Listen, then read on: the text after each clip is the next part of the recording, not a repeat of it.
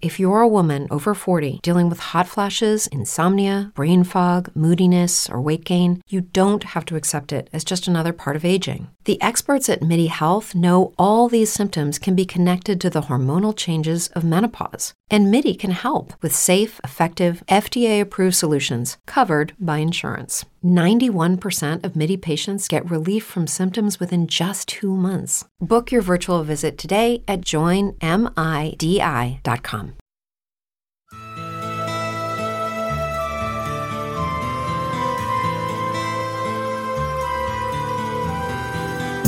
Welcome to What is Going On for new thought from the edge of Om. Each week on Om Times flagship radio show, veteran broadcaster, author, and media consultant Sandy Sedgbeer conducts thought provoking interviews with inspirational authors, artists, musicians, scientists, speakers, and filmmakers who are working at the point where spirituality and science meet consciousness at the very edge of Om. Here is your host, Sandy Sedgbeer. Hello and welcome. And today we're going to be unraveling a conundrum that has been confusing, frustrating, and dividing men and women since the beginning of time.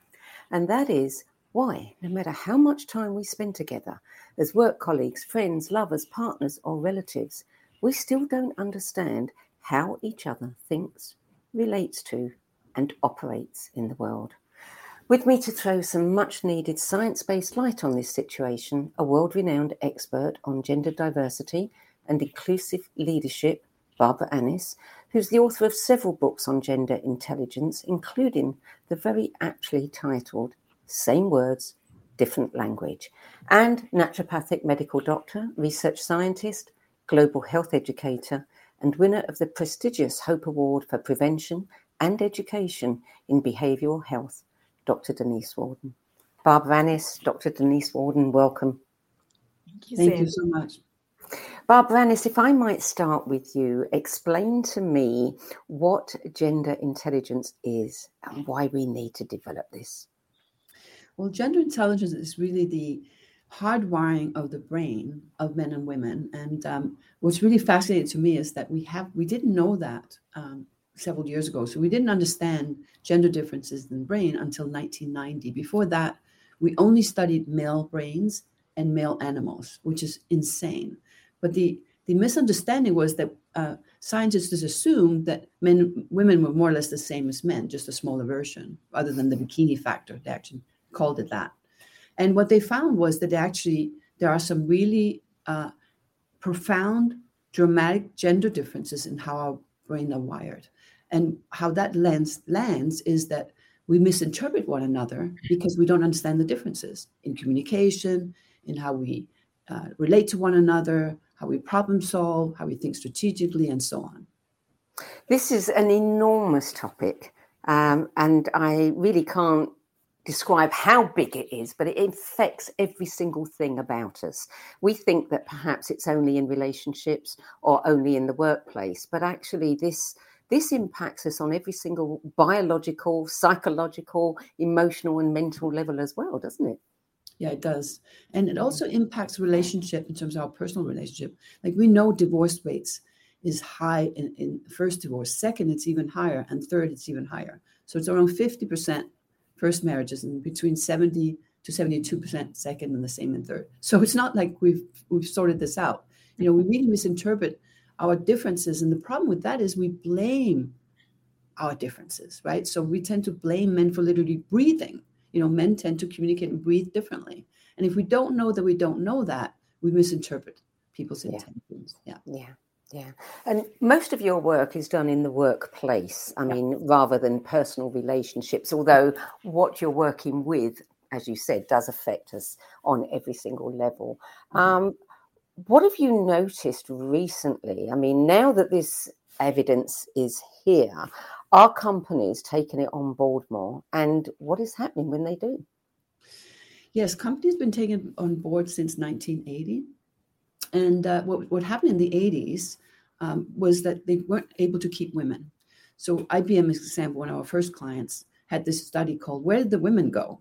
So they were recruiting women in sales, but they had a 40% turnover and they didn't understand why. And the assumption was that women just went home, you know, to have babies or do something else, which just wasn't the case. Only 7% of women who had left stayed home. So they, they, they then did some real serious deep dive work around this and found that it was actually the fact that women did left because they didn't feel valued. They didn't feel valued for their authentic self that they brought to the workplace. They felt like they had to be more like an alpha male guy, you know. So this is in the 80s, right? But I still see it in Silicon Valley today, you know, where younger women, engineers, for example, in STEM, feel forced to to be more that bro culture, you know, part of that alpha culture. So that is the number one reason that why companies really take this on is that they want to fix this problem, right? They care and they want women to succeed. It's just that they don't know what they don't know. So that, that's why they hire us to to fix it in partnership mm. with them. Dr. Denise Warden, I imagine that many viewers and listeners might be thinking that, yeah, I can grasp how a lack of understanding of gender differences can impact our work and personal relationships. But tell us, how does it impact our health? Well, the anatomy and physiology of men and women are very different. So there's differences from your lung to your brain to your muscles, your ligament, and especially cardiovascular. It's a perfect example of how we've been trying to diagnose and treat the same diseases for men and women and it's just not the case so there are more and more there's more and more science coming up which is very exciting because women we lay down plaque differently. Men put that cholesterol into large vessels. We go to small vessels. That means we're missing the boat when we're looking for cholesterol in the large vessels. Of women, we should be doing a different diagnostic test. We present differently, sometimes about 72% of the time, in a heart attack. Not, we don't have the same, necessarily the same symptoms as a male. That was missed for years, and we lost many lives because of it. In my opinion, I still see it going on. Women come in and they just think, oh, they have the flu or they've got nausea and sweating and vomiting. It's hormonal, go home. And it was actually a heart attack. So there are very big differences. Um, microbiome. You know we've been talking about that for a long time the brain connection there. It's now a study called microgenderome. We know the microbiome is different. The bugs are different in how they communicate with hormones and the immune system. This is big it is huge and we are very different and we need to study it more in medicine. Mm, yeah. Well when you think about it i mean stress is the number one killer. We know that. We live in a very stressful world. We're always being told that. But the biggest source of stress has got to come in these interactions. You know, if we can't get on with one another at work, and if we can't get on with one another at home, there's the killer. Yeah. And men and women, for their stress coping mechanisms, women generally turn to food, men turn to alcohol and smoking it's different because our brains are different and that's what barbara is really bringing to light with all of her work how different it is mm. well, before we start looking at some of the differences and it's really interesting to to hear what men have to say about the things the challenges they have with women and the challenges that women have with men. I want to know how you barbara first got involved in this area of research and how you dr warden wanted to work with Barbara on this. Mm-hmm. Yeah, thank you for that. Yeah, I started actually my career at Sony, and uh, I was the first woman in sales at Sony, and um, it was so interesting to me because I was very successful, and I was very authentic with my clients. But inside inside of the culture at Sony, they thought I lacked confidence, and they said even though you won, you know, salesman of the year, they actually called it that, rookie salesman of the year uh, award and other awards, you know, there's no bullet in your gun. So you need to be more assertive, more in your face kind of thing. So they sent me to uh, training in San Francisco called Guerrilla War Tactics for Women in Business. And I learned all these very extreme alpha male behaviors. And I took it back to Sony and applied it. And then my at the year end, my manager did the assessment, said she's become a very dangerous woman.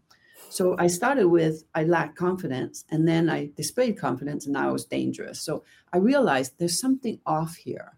So what I realized was that it was the culture that was actually just such a male culture, and women just didn't survive. I tried to hire one woman who lasted. Her name was Joanne, and she lasted one year.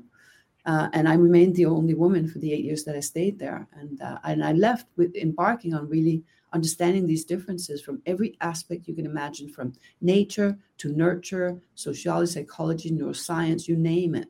And um, my privilege in, in partnering with Dr. Wharton or Dawnese uh, has to do with the fact that we need to look at the whole person of both men and women. Because my daughter, my sister in law, at age 38, died of a heart attack, just like Dawnese was just speaking about, on the front lawn of her uh, house going into her car. And the Friday before, she was in urgent care saying she didn't feel good. She said, I feel awful. There's something wrong. And like Dawnese said, go home, take into Tylenol, and go to bed, drink fluids, you're good, right?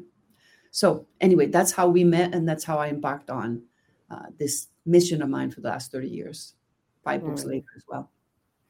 Well, having done many, many um, shows with you, Dr. Warden, I know that you are absolutely dedicated to the whole person approach. So it's not really surprising once we understand how this affects our biology.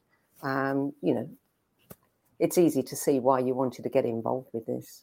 It's just fascinating because Barbara brought to light um, the differences in the brain and what we understood. We do not learn gender intelligence in school. We learn neuroanatomy, how the brain basically works, but we are not taught the differences in the size, the structure, and the function of each one of those and how they are different in men and women.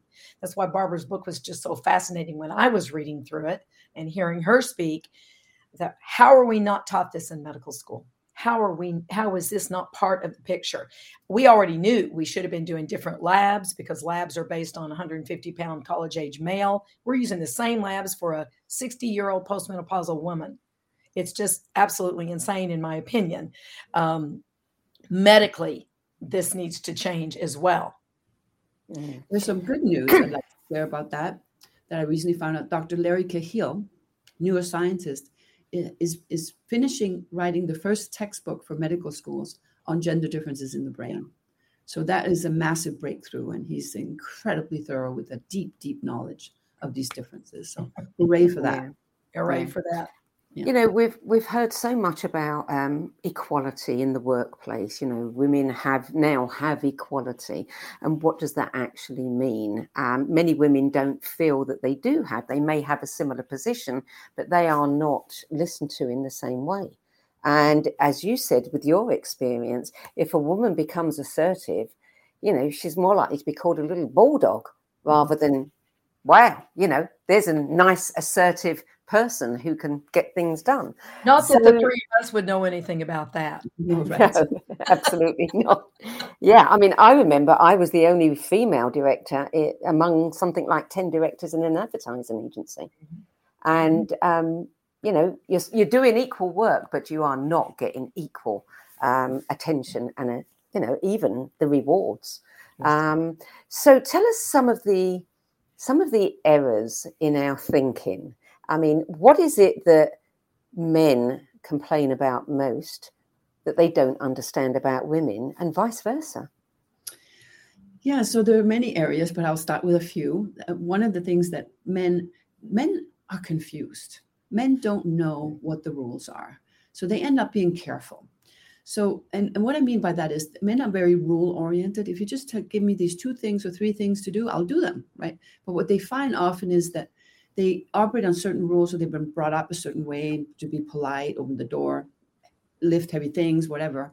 And now it seems to have changed from woman to woman. So it, it creates a lot of confusion around that. But if you see, if men are confused and careful, you can imagine how that lands for women in, in terms of giving men giving women feedback as an example, right? And they're more cautious. They'll go straight to Bob and say, Bob, you should fix these three things. And then they'll go to Sandy and go, Sandy, how are you? How's your day? You know, soft pedal the feedback, right? And that can land as feeling dismissed or excluded, right? So you can see these challenges kind of, you know, kind of just encourage one another. If we don't solve them, they just perpetuate continuously, right? You know, and it's it's not just um, you know, between men and women in that regard. I remember reading Deborah Tannen's book uh, many, many years ago, back in the 80s, I think it was, and being shocked. Brain fog, insomnia, moodiness, achy joints, weight gain. Maybe you're thinking they're all just part of getting older, or that's what your doctor tells you. But MIDI Health understands that for women over 40, they can all be connected. Hormonal changes that happen during perimenopause and menopause are at the root of dozens of symptoms women experience, not just hot flashes. MIDI specializes in compassionate care for women in menopause. Their solutions are safe, effective, and FDA approved. Plus, they're covered by insurance. A convenient telehealth visit with a MIDI clinician can be your first step to getting personalized care. They'll tailor a treatment plan for your symptoms and health history so you can get back to feeling great. 91% of MIDI patients get relief from symptoms within just two months. When your body changes, your care should too. Book your virtual visit today at joinmidi.com. That's joinmidi.com. As humans, we're naturally driven by the search for better. But when it comes to hiring, the best way to search for a candidate isn't to search at all. Don't search, match with Indeed. When I was looking to hire someone, it was so slow and overwhelming. I wish I had used Indeed. If you need to hire, you need Indeed. Indeed is your matching and hiring platform with over 350 million global monthly visitors, according to Indeed data, and a matching engine that helps you find quality candidates fast. Ditch the busy work. Use Indeed for scheduling, screening, and messaging so you can connect with candidates faster. And Indeed doesn't just help you hire faster. 93% of employers agree Indeed delivers the highest quality matches compared to other job sites, according to a recent Indeed survey. And listeners of this show will get a $75 sponsored job credit to get your jobs more visibility at Indeed.com slash podcast. That's Indeed.com slash podcast. Terms and conditions apply at the realization that our culture, our parents, you know, they train girls to talk differently yeah. um, than men do. And women are trained to have a much more conciliatory approach to men. Um, and men don't understand when women are trying to be conciliatory, they often dismiss what the woman is saying because they're not aware of what it, what it is she's doing. Very nice and that is what we see even today even in younger generations is that men tend to be much more directive and women tend to be more suggestive right? Yeah. Collaborative and inclusive. So if they state an idea they usually will ask for input of others before they give their idea. And men will do the exact opposite. Men will say i have a brilliant idea and i think we should do it right and women are much more suggestive and inclusive and that often gets dismissed and i often use madeleine albright because we all know her and she said, you know, years ago, she said, it's so interesting to me. You know, I over prepare when I go to these all male meetings, and I'll go in and I'll state my opinion, and it's not quite heard. And then three, four chairs down, it's restated by a man, and it's brilliant and it's heard. And I'll say, didn't I just say that? I thought I just said that, right? And uh, but men didn't pick up the suggestion, right? Because it wasn't directive, right? And it's just a reframing in how we speak so that we are heard. But if we don't know that, then we, we you know, it perpetuates that kind of sense of feeling dismissed or, or excluded or paraphrased for that matter. Yeah. Mm. So what is what is the biggest thing that men don't understand about women? Well, first of all, women are different. And you know what? It's a good thing. And I always say that it's a good thing. There's strength in our differences. So if men begin to see that actually the way that she thinks, so here's the fundamental difference between men and women. Men used to use convergent thinking when they're thinking. They converge on a problem, they look at the pros and cons in a very linear way. Women used to use divergent thinking. So you look at a larger context, they inter- interconnect all kinds of things. So it becomes much more complex in how men hear it. And often that's dismissive because it's off the agenda, because it's divergent. If men begin to see that actually that divergent thinking creates more innovation, increases collaboration, reduces conflict, increases morale, and it does, by the way, we have 30 years of evidence of that. Boy, that's a win, right? That's a win for men. And men want to win. And women want to be understood and valued, right? While winning, right? Mm-hmm. So it's a real win-win to understand these differences. But that was the foundational difference, I would say, convergent thinking versus divergent thinking. If yeah. you can just leave with that, you you will have new eyes to see things and you'll get an enrichment of ideas uh, from women and women's brains that you wouldn't you would normally have dismissed. I'm speaking to men right now. Yeah. One would think that women would be more open to what you're sharing than men would. Is that true? You know, it's very interesting. I, I, thought that in the beginning when I started, but the neuroscience really men loved, loved the science. I mean, it was just fascinating. And they would say things like, Why didn't I know this 20 years ago? I would have been a different father or different boss or different colleague or partner. You know, I hear this all the time, all over the world. That neuroscience really opened them up. And women, women found the neuroscience so validating. They'll say things like, oh, I thought there was something wrong with me. You know, I've had a coach for three to five years, you know, to try and figure out what the heck is going on with me, right? I'm just wired differently and, and I need to really practice self-care. And this is back to what Darnese does so brilliantly is how to really practice that self-care in a gender intelligent way, you know. So there's a real richness here and a real freedom here. There is. And, you know, in speaking with um, couples that will come to me sometimes, you know, I'm working on their mental, emotional health with them and their physical health, but they'll come as a couple sometimes and you see the struggle. And I love that I bring in Barbara and saying, um, her work taught me also, and I tell them, and it opens the door for men. I say, listen, here's the difference in your brains. You want it in a nutshell? Women's brains are always wiring and firing, they're always going.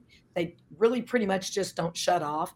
Men can completely shut off most of their brain. The only part that's still working is in the back if they have their eyes open. So when a woman says to a man, What are you thinking? and he says nothing, and the woman gets very upset, it's real. Men yes. can shut off, turn away, shut their brain down. That's how they they make more testosterone. That's how they can do that, but women never really believed it. So now they go, okay, I understand there's a communication issue here because of the function of how our brains work. Then it opens the door for men and women to start having the conversation they need to have. And it's really important what Darnese is saying because back to what you're saying about testosterone, men need to take that space out. They need to take that time out to replenish their testosterone. And women need to talk it out, vent it, to, yeah. to replenish their oxytocin, which is our distress hormone. So it's a real how can we create that win-win in our relationship? I'm married to a judge. He's been a judge for a long time, and prior to that, I'm obviously a lawyer. And uh, he comes home, and I know he needs that time. It could be seven minutes; it doesn't have to be a long time, but I know that he needs that time out. You know, just the paper or whatever. You know, watch the sports or whatever. Mm-hmm. And and I need to talk things through, right? And we we create that congruence in our relationship, and it mm-hmm. works. It's a beautiful dance if we don't resist these differences, but actually embrace them. Yeah, absolutely, absolutely, yeah. Dr. Walden, you do a lot of lecturing, and you're lecturing to a lot of men. I mean, is this something that you have kind of naturally embodied and changed your language when you're talking to men as opposed to a room full of women, or is this something new to you?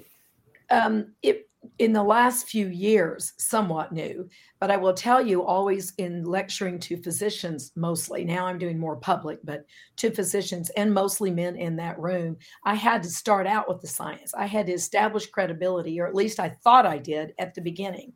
Okay she knows what she's talking about. She understands the science and the biology and physiology she's teaching us. I trust her and then i could bring on my personality.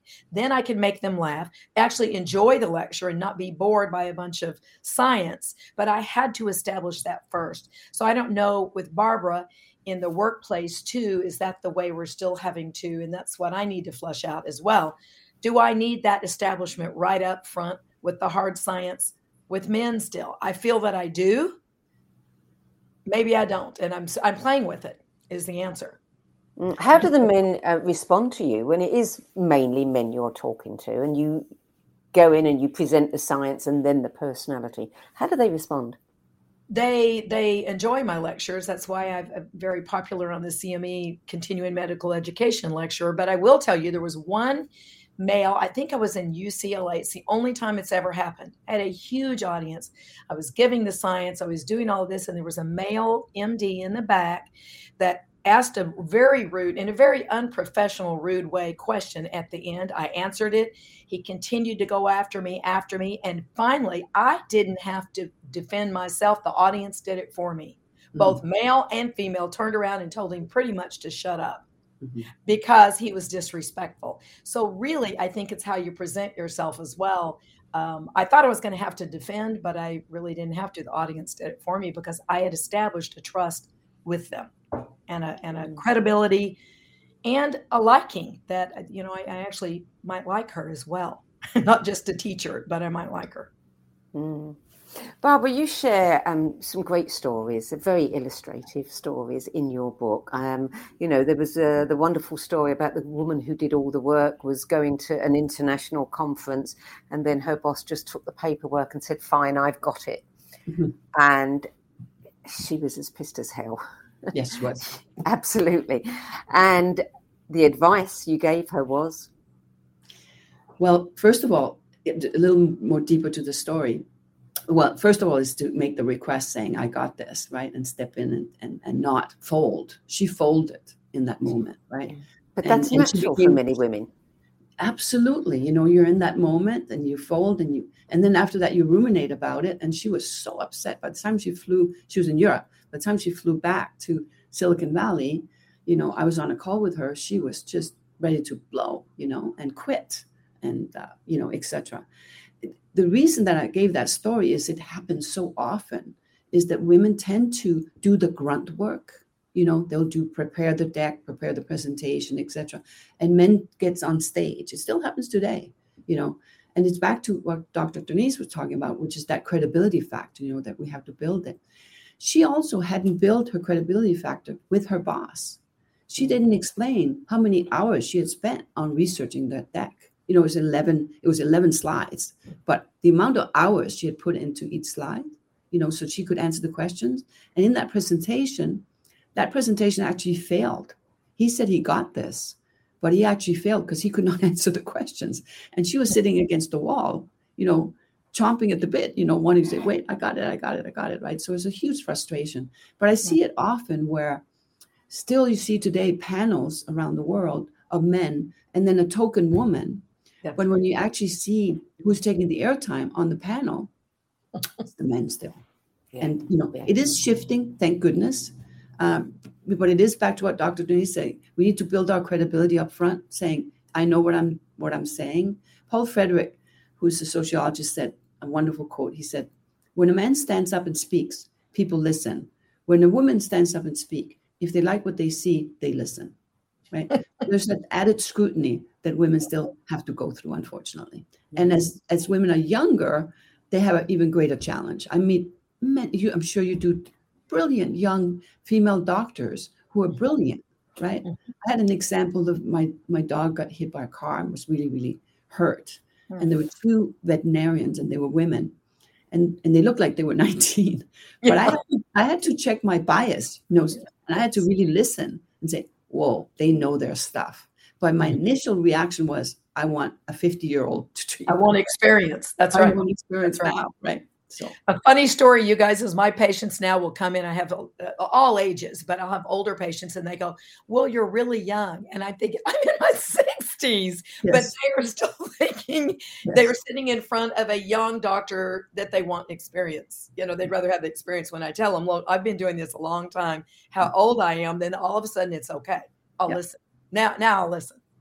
It's very funny. Youth loses its credit. Well, it doesn't have any credibility. I mean, we say that about policemen, don't we? Oh, the policemen are getting younger. Nobody respects policemen anymore. Right? Yeah. Well, yeah. young doctors too. To your point, Barbara, is that they have they're they're smart, they're yes. they're sharp, they've gone to school, but they don't have the years of experience. That does add an extra layer. It really does. And I am biased. Sometimes I want both. I want an opinion from both the experience is different than the book learning. Yeah. It is, For especially sure. in medicine. Mm-hmm. Yeah, we're going to take a short break, and when we come back, I really want to d- dive into this a bit more. I'd like our viewers and listeners to go away with some, you know, some strategies that they can begin to start employing straight away. Um, you're listening to What Is Going On. I'm Sandy Sedgbeer, and I'm speaking with world-renowned expert on gender diversity and Inclusive Leadership, Barbara mm-hmm. Annis, mm-hmm. and naturopathic medical doctor, research scientist, and global health educator, Dr. Denise Warden. And we're talking about the latest scientific research into the biological differences that determine how men and women relate to and operate in the world. We'll be back with more from Barbara Annis and Dr. Denise Warden after this break. Om Times TV Imagine becoming a super influencer. Reinvent yourself, invest in your brand, and then manifest your success with a robust spheric approach. Om Times Media and Broadcasting offers a unique and multifaceted way to become the spiritual and conscious influencer you deserve to be by putting your message across our powerful platform with its proven record of integrity and excellence. Through our produced shows, Om Times offers the opportunity to become a social media TV personality, a radio show host, an Om Times magazine columnist, and a syndicated podcaster, all in one shot. By live streaming your show on Om Times TV and broadcasting it across the extensive Om Times radio and TV networks, you become more than a host. You become an ambassador and a force for positive change. Om Times. Open yourself to the possibilities. If I could be you, and you could be me for just one hour. If we could find a way to get inside each other's minds. Walk a mile in my shoes. Walk a mile in my shoes. Well, before you abuse, criticize, and accuse, walk a mile in my shoes. As humans, we're naturally driven by the search for better. But when it comes to hiring, the best way to search for a candidate isn't to search at all. Don't search, match with Indeed. When I was looking to hire someone, it was so slow and overwhelming. I wish I had used Indeed. If you need to hire, you need Indeed. Indeed is your matching and hiring platform with over 350 million global monthly visitors, according to Indeed data, and a matching engine that helps you find quality candidates fast. Ditch the busy work. Use Indeed for scheduling, screening, and messaging so you can connect with candidates faster. And Indeed doesn't just help you hire faster. 93% of employers agree Indeed delivers the highest quality matches compared to other job sites, according to a recent Indeed survey. And listeners of this show will get a $75 sponsored job credit to get your jobs more visibility at Indeed.com slash podcast. That's Indeed.com slash podcast. Terms and conditions apply. Lucky Land Casino asking people what's the weirdest place you've gotten lucky? Lucky? In line at the deli, I guess? Aha, in my dentist's office. More than once, actually. Do I have to say? Yes, you do. In the car before my kids' PTA meeting. Really? Yes. Excuse me, what's the weirdest place you've gotten lucky? I never win and tell. Well, there you have it. You can get lucky anywhere playing at LuckyLandSlots.com. Play for free right now. Are you feeling lucky? No purchase necessary. Void where prohibited by law. 18 plus. Terms and conditions apply. See website for details. Welcome back. Barbara Annis, tell us about blind spots. We all have them. We don't know what they are. What do we need to be looking out for? Well, several blind spots, first of all, is, and I really want to share this around the, the, the brain differences because the prefrontal cortex, as an example, is often uh, lands as a blind spot because women will say something like this. They'll go, I don't think this is a good idea. And men will go, What are you talking about? Blind spot for men. Women will say, I don't have a good feeling about this. And I remember an engineer saying to a group of women, saying, We don't have time for thoughts and feelings at work. We're just taking action, just action. Prefrontal cortex is the consequential thinking of the brain, it's the executive function of the brain. Women and girls develop it earlier than boys, around 12 to 14 in boys. And now, by the way, recently, Dr. Denise, I just heard uh, six months ago that it's even later in, I th- thought it was 18 to 22. It, it could be now up to 30 years old that it develops in men, male brain. So, what does that tell us? Women are much more risk wise, and men are greater risk takers. They don't think of the consequences when they take certain actions. So, combination of men and women working and winning together is that women can kind of provide that kind of, oh, oh, wait a minute, long term view of if we do this, this could have this impact.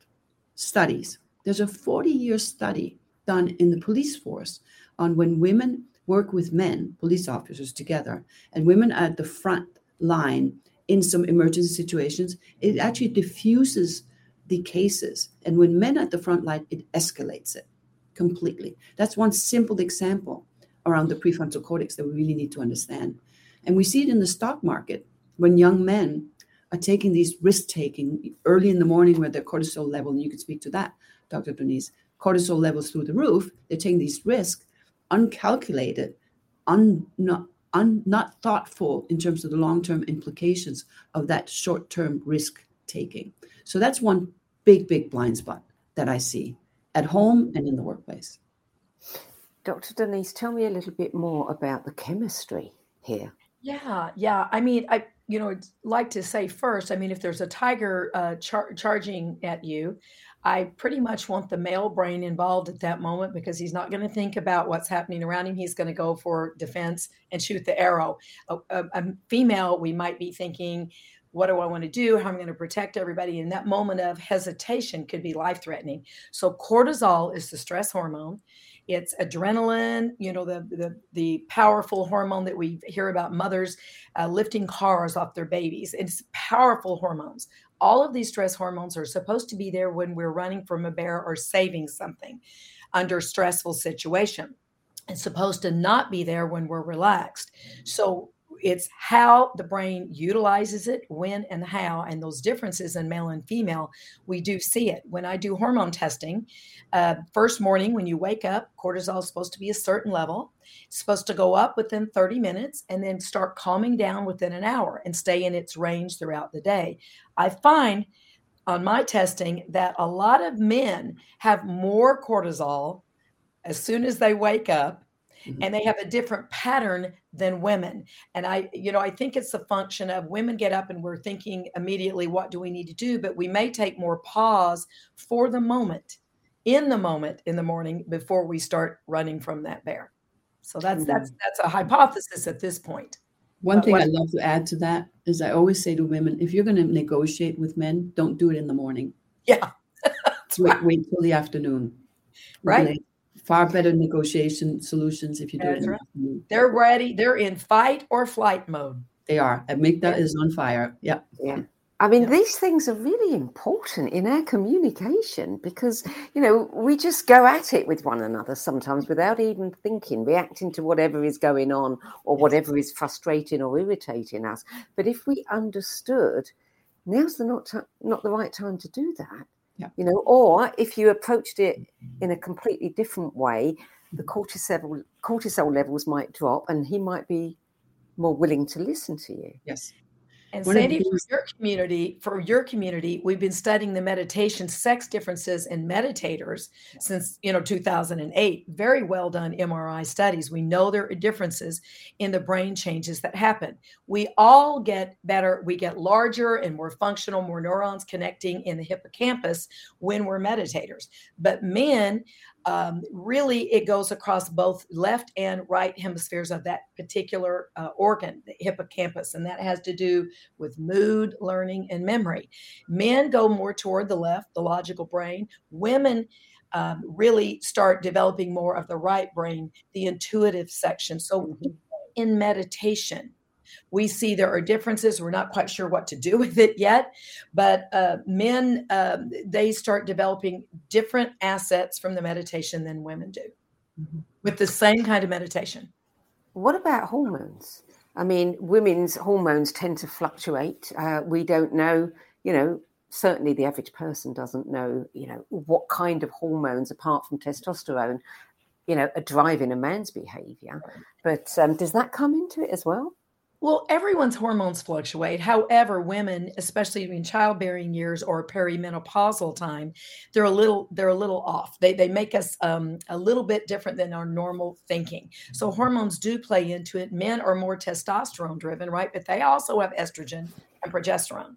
So hormones are a little more delicate in their ups and downs in females, but um, that's why the the reasoning for not including women in studies at the very beginning like barbara brought up was because how are you going to study it at what time in the menstrual cycle are we going to study this so let's leave women out yeah. because the hormones are so fluctuating let's just mm. study men because they're stable they are more stable in their hormone fluctuations that's why we got left out mm. so yeah. yes it does play into it um, all the hormones and, and, cortisol, thyroid hormone, adrenaline, they all play in, not just the sex hormones, progesterone, estrogen, and testosterone. So when we look at a person that's struggling, we really look at all the hormones. And there is a very big difference in male and female. Mhm. Barbara, you have a section in your book, Why Men and Women Live in Different Realities, uh, Perception as Filters. And you talk about men's and women's sore toes. Speak to that a little bit. Mhm. So I, I speak about sore toes in the sense that we don't tend to see people's sore toes, right? Because we tend to have shoes on. And uh, sometimes when we have a sore toe and we stumble on it, it, it just erupts, right? And we get overreactive. And women, sometimes men think that women are overreactive when they feel either dismissed or excluded, right? But there is this water torture syndrome that we've experienced over, you know, sometimes decades or years, right, of the same kind of challenges. And it gets super frustrating, right? And that's why I always say if you can understand the top challenges that women experience, the top challenges men experience. So here they are. So again, as I mentioned, women tend to feel excluded. So that's the real meeting after after the meeting or the topic of the conversation, you know, sports or something like that. Women tend to feel uh, dismissed. Um, and that is, again, I state an idea, it's repeated or restated or reframed, right? And women feel they have to fit in, right? In terms of speaking like a man. I do have to do men speak. I often hear women say, you know, I feel like I'm a foreigner. When I go to work, I feel like I'm a foreigner in my own country, you know, because I feel I have to take this suit armor and be a certain way. And I, I you know, you might think that that's the baby boomer challenge, but I hear it in young women. And uh, it's so interesting. I had a young woman, she was in her late 20s. She said, My mother, things have changed. And I said, How? She said, I come home, she says, I'm harder. I'm more direct. I'm tougher. I'm dressing differently. I'm not wearing skirts anymore, you know? Uh, and uh, I have this edge to me. And I said, and that's just not me, you know? And so she felt like she'd kind of been forced into that. And that's a 20 something that is feeling that, right? Now, the challenges for men is again, they feel, first of all, men feel blamed. So when you think about gender equality or, you know, you just don't understand or these kind of things, men feel blamed for being mm. men. And I always say, let's honor our differences and not blame our differences, right? And then again, men feel careful and confused. One of the things that I look at when you look at conflict, because these could be conflictual situations when these things happen, is I love the acronym that Dr. Virginia Satir, which is in my book, called SARA. And it stands for Sarah, S A R A. So when, when an upset happens or a challenge occurs, or a blind spot for that matter, between men and women, uh, we go through these different feeling stages. One is shock. Oh my goodness, what happened? The shock. And then there's anger, and then there's rejection, and then there's acceptance. Men, when things are unresolved, men tend to get stuck in anger, and women tend to get stuck in rejection. And when that occurs and we don't get into acceptance and we act out of that, it just escalates the conflict, right? Because she's seeking understanding because she feels rejected, and he's angry, defensive, right? Which gets her more rejected. So I always say, don't take any action or say anything. Don't text, don't email, don't do anything until you've reflected on it and gotten to acceptance. You have a whole different line of sight when you could see it from that perspective. And I always use a per- personal example, for example, with my husband, Paul. You know, when I'm upset, I'll say, you know what? I'll get back to you on that Monday at noon. I don't want to talk about it until Monday at noon, you know, and then noon we talk about it. And it takes five minutes. If I'd done it before that, it would take much longer and it would just have escalated, right? So it's a good, good framework to use. Yeah. The thing is that women tend to want to resolve it straight away and they can't rest until Yes. they have. Whereas, and that's probably the wrong thing to do. It is. Yeah. It is. I mean, men need that space, that time out, right?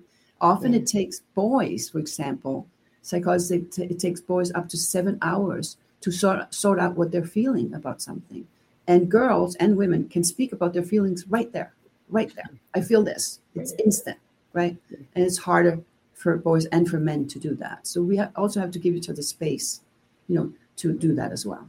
I think the other thing that surprised me in the book is, uh, you know, how women take everything personally. It's all Mhm. personal, and men don't. Yeah, it's it really is so. If if one thing you could take away as as women is this thing about us internalizing things. See, women ruminate. So when something goes wrong, we tend to ruminate. Now, let's talk a little bit about the neuroscience. The hippocampus in the brain is larger in women, and that's the memory centers of the brain. So we retain a lot of emotional content in our brain. We remember everything. Relational memory. Men have brilliant memory when it comes to factual memory. They can mm-hmm. remember stats, sport, you know, scores, all cars, all kinds of statistical things, right? But the relational side of it doesn't compute as well for men. So I just had a perfect example of this uh, of a, a, woman that spoke to me about her relationship. And she, I'm Danish and she's from Copenhagen as well. She's a friend. And I said, and she said, I will turn, she texts me and she said, I will turn my back if he ever does this again. And I go, okay. And then I got on the phone with her and I said, when did he do this again? And she went, in 1982. 1982. I said, has he ever done that since? She goes, no, but if he ever does, I'm yeah. turning. so we get stuck in this memory, yes. you know, and we ruminate and we personalize it and we internalize it. Yeah. So if we can just say, and I say this to myself all the time, it's not personal. It's yes. not. He's having his little snowstorm over there. I don't take snowstorms personally, do I? No. So mm. let him have his little snowstorm, right? Uh, so we don't internalize it because it's eh, back to Dr. Denise, the stress level when we ruminate is just so costly to our health. It is. It is. And we forget that simple things of, of, those tools that we're talking about, Sandy. Laughter is huge. Barry and I, my husband, we start to get into something and we, we've learned, we've become emotionally intelligent about this and and now gender intelligent about the all of this mm-hmm. but we laugh and we'll call each other our parents like i'll say well you're you're acting like Ben, or that was a Ben comment, or I'll say that was a, he'll say to me, that was a Don, my dad comment. And we've learned to laugh because yeah. we recognize quickly what's going on. And yeah. then we turn it into humorous about our differences, gender intelligence, as humans, we're naturally driven by the search for better. But when it comes to hiring, the best way to search for a candidate isn't to search at all. Don't search, match with Indeed. When I was looking to hire someone, it was so slow and overwhelming.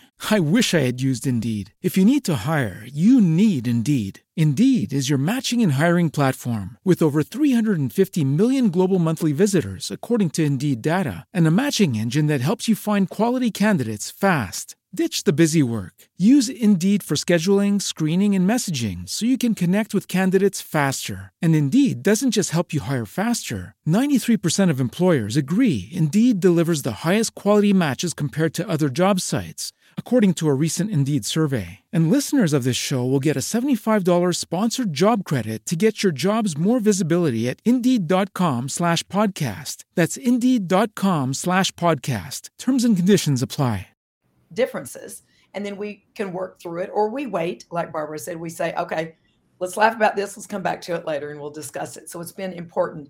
And then music as you know sandy and barbara as well you know music is a great way when that stress is coming in we're trying to decide what to do or how to do it. Music is a great way to shift your emotion very quickly out of where do you where are you and where do you want to go. Music is one of the fastest ways because to tell a man to meditate immediately that can be more stressful for them. In fact they the studies show that men sometimes when they're trying to meditate and when they're stressed it actually makes them more stressed. Yes. women it helps. So we've got to be careful of not saying does everybody go quiet your mind and meditate? I really think music is a key. Very important. Yeah, yeah. do you find um, barbara that although you say that men are in the workplace that you speak to are very open to this that it's women who read your books. Yes, definitely. And that's consistent with uh, any personal development books. Between yeah. 80 and 9% are read by women. It doesn't mean that women don't hand it over and say, take a look at this, right? Mm. Yeah. John yeah. Gray, uh, Women from Mars, Men from, uh, Women from Venus, Men from Mars, um, you know, he sold 50 million books, five zero, 50 million books. And I asked him when I co-authored the book, The Eight Blind Spots for Men and Women in the Workplace, I asked him, how many, what percentage of women bought it? He said 92%. Yeah. And I said, and I said, do you think the men said, oh yeah, the women would pass it over or they would read it together or they would join a workshop with that, that I led. So the men do get engaged, but yeah, definitely women are are the readers and the learners. And Well, same with medical care. Men don't come. Uh, Generally, if I have a male come, I'll say, "What?" They have to be in extreme pain or very afraid, or they have cancer. Otherwise, I say, "What? What woman drug you here?" It's literally the Yeah. reason why they will not come. Yeah, yeah. Um, I w- watched a very interesting um, little play out in my house the other day. Um, my son had been somewhere with um, my grandson, football match or whatever it was, and there was some people there, and um, he was telling his wife that uh, they, you know, he was talking to so and so's mum, and she said, and, "And what did you learn?" And he gave her one little piece, and she said, "Well, what did you learn about the family?" What did you learn about this? What did you learn about that? And it was absolutely classic because, you know, a woman will find out everything and the man will only find out what what's useful to know. That's absolutely correct. And it's Yeah. often very frustrating because men, women misinterpret men as not caring because women men aren't as explorative Yeah. explorative as women are, right? And Yeah. and I can remember my husband um, best friend called him a few years back said Angela is leaving me. Let's go for a beer. And so I'm on pins and needles for a couple of hours and he comes home. And I said, So what happened? Was where's Angela? What happened? He said, Oh, we didn't talk about it. Yeah, that's right. Drink a beer. What do you mean we didn't talk about it? No, we were just hanging out, just hanging out. Yeah. Yeah. Yeah. The subtle nuances. I think women are much more interested in everything. Women, women show a different way of caring, exploring to show empathy and concern, and men tend to respect the person's independence and privacy and not wanting to pry. Yes. So it, Yeah. they both have the best of intentions, right? It's just a difference. That I always say, Mother Teresa's quote: "Understanding means there's nothing to forgive," and I think that's a great. If we just understand and just learn about this, everything will just reduce down. I mean, I can't remember the last time I've had arguments, you know, because I I've just been able to exercise this muscle of understanding, of standing in the other person's shoes and really listen and and gain more insight to really understand some of these differences, right? Yeah, yeah. Um, one of the um, things I always try to bear in mind is um, Don Miguel Ruiz's book, The Four Agreements. Mhm. It's not personal, Yes. you know, because I know that I will always take responsibility for something. It's my fault. It's all about me, you know, and I have to think it's not personal. Yes. If you were to um, offer people some advice Mhm. right now, small pieces of advice, but you know, life changing advice, what would it be? First of all, I would say three things, right? Make no assumptions, right? Uh, don't resist this learning. So there's a lot of conversation around binary, you know, all of that non-binary conversation. When we talk about gender intelligence, we're talking about sex differences, biological differences. There are, when you talk about gender, it could be nurture, and there could be a whole host of different differences. We're talking about 95% of us either have XX or XY chromosomes, and that's a 95% of the population. It would be really useful to understand the biology of these differences. So I would say make no assumptions. Don't resist the learning. There's such deep learning for you, whether you are wife, partner, parent, boss, colleague, friend. There's that deep learning. And then let's stand in each other's shoes and really listen. Really listen.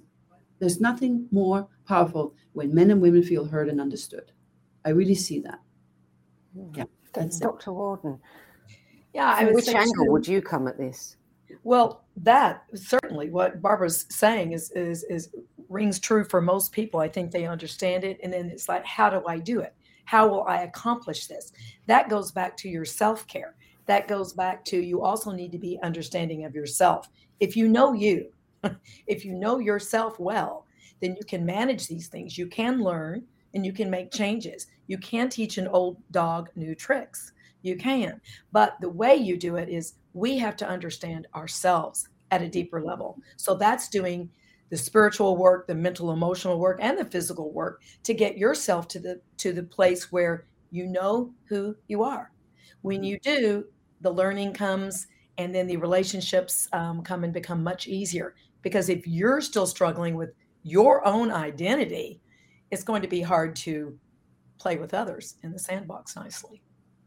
I would love to add one more thing that you just spurred. as an insight for me, Dr. Denise, is the worry. Mm-hmm. Women worry a lot. Yes. And often when women worry in the workplace, men think that women lack confidence. Yeah. Really important to understand that. It's not true. It's not that we are failing. We, we, we just see more into situations. We're worried about our team. Sheryl mm-hmm. Sandberg, who's recently resigned, you may have different opinions about her, but she said burnout. I did a study um, last year, and I said, well, there was some very simple survey, yes or no. Do you feel burned out? 92% of women said they felt burned out. Yeah. And then we did 82 focus groups around that, and we found that women over worry, right? We over worry about everything. And it's re- and part of that is our female rumination of personalizing, internalizing. So really, I always say, commit yourself to short-term suffering. So what I say to myself, okay, is it going to be useful for me to worry about this right now? Will it make any difference whatsoever? Is there any cheese down that tunnel? And if I say no, I let it go. Let it go. If you can't make an impact, let it go. And that's back to Dr. Denise talking about self-care, that we can really practice that self-care and and and not fall into that trap of over worrying. Mm-hmm this is something that is so fundamental to life. You know, it, it really does need to be taught in schools, doesn't it? Yes. yes. How do we how do we do that? How do we, you know, how can you expand this into schools? I mean, you've already met, you know, changed uh, and pioneered so much change and transformation in the workplace. But what about getting them when they're really young? Well, we actually partnered with Pearson Education, which is the number one educational company in the world, and we prefer we have uh, developed a uh, e-learning digital learning that we are offering uh, next October, unfortunately not September, but October, for free to schools. So it's called Be Gender Intelligent, and it's a it's an interactive, you know, gamification type of learning. So that um, I I really wish that teachers would take that on because we really find that in elementary school actually 90 about 90% or 95% are young women teachers or, or female teachers and they're misinterpreting boys and how they learn because boys learn differently than yeah. girls and boys are being interpreted as having attention deficit disorder That's when right. they just learn differently they can't sit still mm-hmm. you know mm-hmm. they can't pay attention as much too many words at, at boys or men for that matter tune out boys yes. and men tune out if there's too many bombarded with too many words and that type of so it's really important that gender intelligence. i wish we knew it in day one you know? Um, so there are many many books out there by dr leonard sax why gender matters that talk about michael gurian the wonder boys the wonder girls. Some really good books that uh, you know you could read that talks about the younger generation and how parents can be gender intelligent but i agree it needs to be in schools and uh, put me out of business. That would be great. What about, um, you know, we're seeing uh, huge growth in um, transgender. Yes. Many, many of our youth are, you know, very curious about and maybe experimenting or maybe know that they internally feel that they're the opposite gender. How does this work? If somebody feels they're transgender, how mm-hmm. does the neurology work? Yeah, I know Dr. Denise can speak to this, but I'll, I'll kick it off. Okay. So, yeah, we're seeing definitely a shift there. Um, there are a lot of doctors that have a huge concern about the age of when that decision is being made because the prefrontal cortex hasn't developed, the brain hasn't developed, and there is this sense, especially girls or some boys, feeling disconnected in in that. We see a lot of girls today in California. There's actually a plastic surgeon that his only practice is to remove breasts of 11 year old girls. Yeah. He's made it's his brand. I can't remember what it's called, sizing or something like that. Oh, yeah. It's just crazy. Dr. Leonard Sax, actually, anyone who wants to go online and, and look at Dr. Leonard Sax' work, he talks a lot about that and his concern about the timing of that. It doesn't mean that there aren't people, men and women, who, who need to and want to transgender. And then there's another uh, man online amazing human being, Transpa is called Transpa instead of Grandpa. He transgendered in his 40s, he now is in his 60s. And he says that as a man, and he looks like a man, he says that he still feels he's wired as a woman inside. And it's really created a lot of chaos for him in his life. So there's huge complexity. yes, we need to understand and honor the ones who authentically want and need to do that. But I think there's such a morass of confusion of the timing of it in terms of its age. And that's what Dr. Leonard Sax really contributes greatly. I don't know, Dr. Denise, if you have anything to add. No, I, I agree with that. You know, you were bringing up that we now know that the male brain, especially, it's it's in the 30s. We used to think it was younger before it's fully developed. How are you going to make life altering and changing decisions when we don't have that full capacity yet? So that's of concern. And we, how many of us at whatever age have a really strong self identity to make those kinds of changes. So as children, that is worrisome. I think we're we're we're letting things happen a little too soon, in my opinion. Uh, but again, it's a personal choice. It's an honor, and we've got to we've got to roll with the punches here, guys. But I, I will say that honoring and understanding that sexuality sexual preferences and all that is not what we're talking about here. We're talking about a brain difference in gender intelligence that you can see in utero after how many months is it, Barbara? Three to four. Second and third trimester. Second, yeah. Third trimester, we can yeah. see the brain and know whether it's functioning as a male or female yeah. because of these structural changes, uh, structural differences that we're talking about. So that's real. That's a physical, mechanical reality. It's not necessarily sexuality. Yeah. Well, I'm afraid we're out of time and we're going to have to leave it here. But this is this is such a fascinating subject and such an important one. Um, I'd really like to be kept abreast of anything else that's emerging and uh, talk about it some more later on. Absolutely. Um, I'm open to that anytime. Thank you. Good. Well, Barbara Annis, Dr. Denise Worden, thank you for joining us today. Thank you. My pleasure. Barbara Annis's book, Same Words, Different Language, a proven guide for creating gender intelligence at work, not just for work, but for relationships too, is published by Pearson's. For more information about Barbara's work, visit genderintelligence.com. And you can learn more about Dr. Denise Warden at drworden.com, which is D R W O R D E N. That's it for today's show. I'll be back at the same time next week with another edition of What is Going On. Till then, it's goodbye from me. Thank you. Thank you, ladies.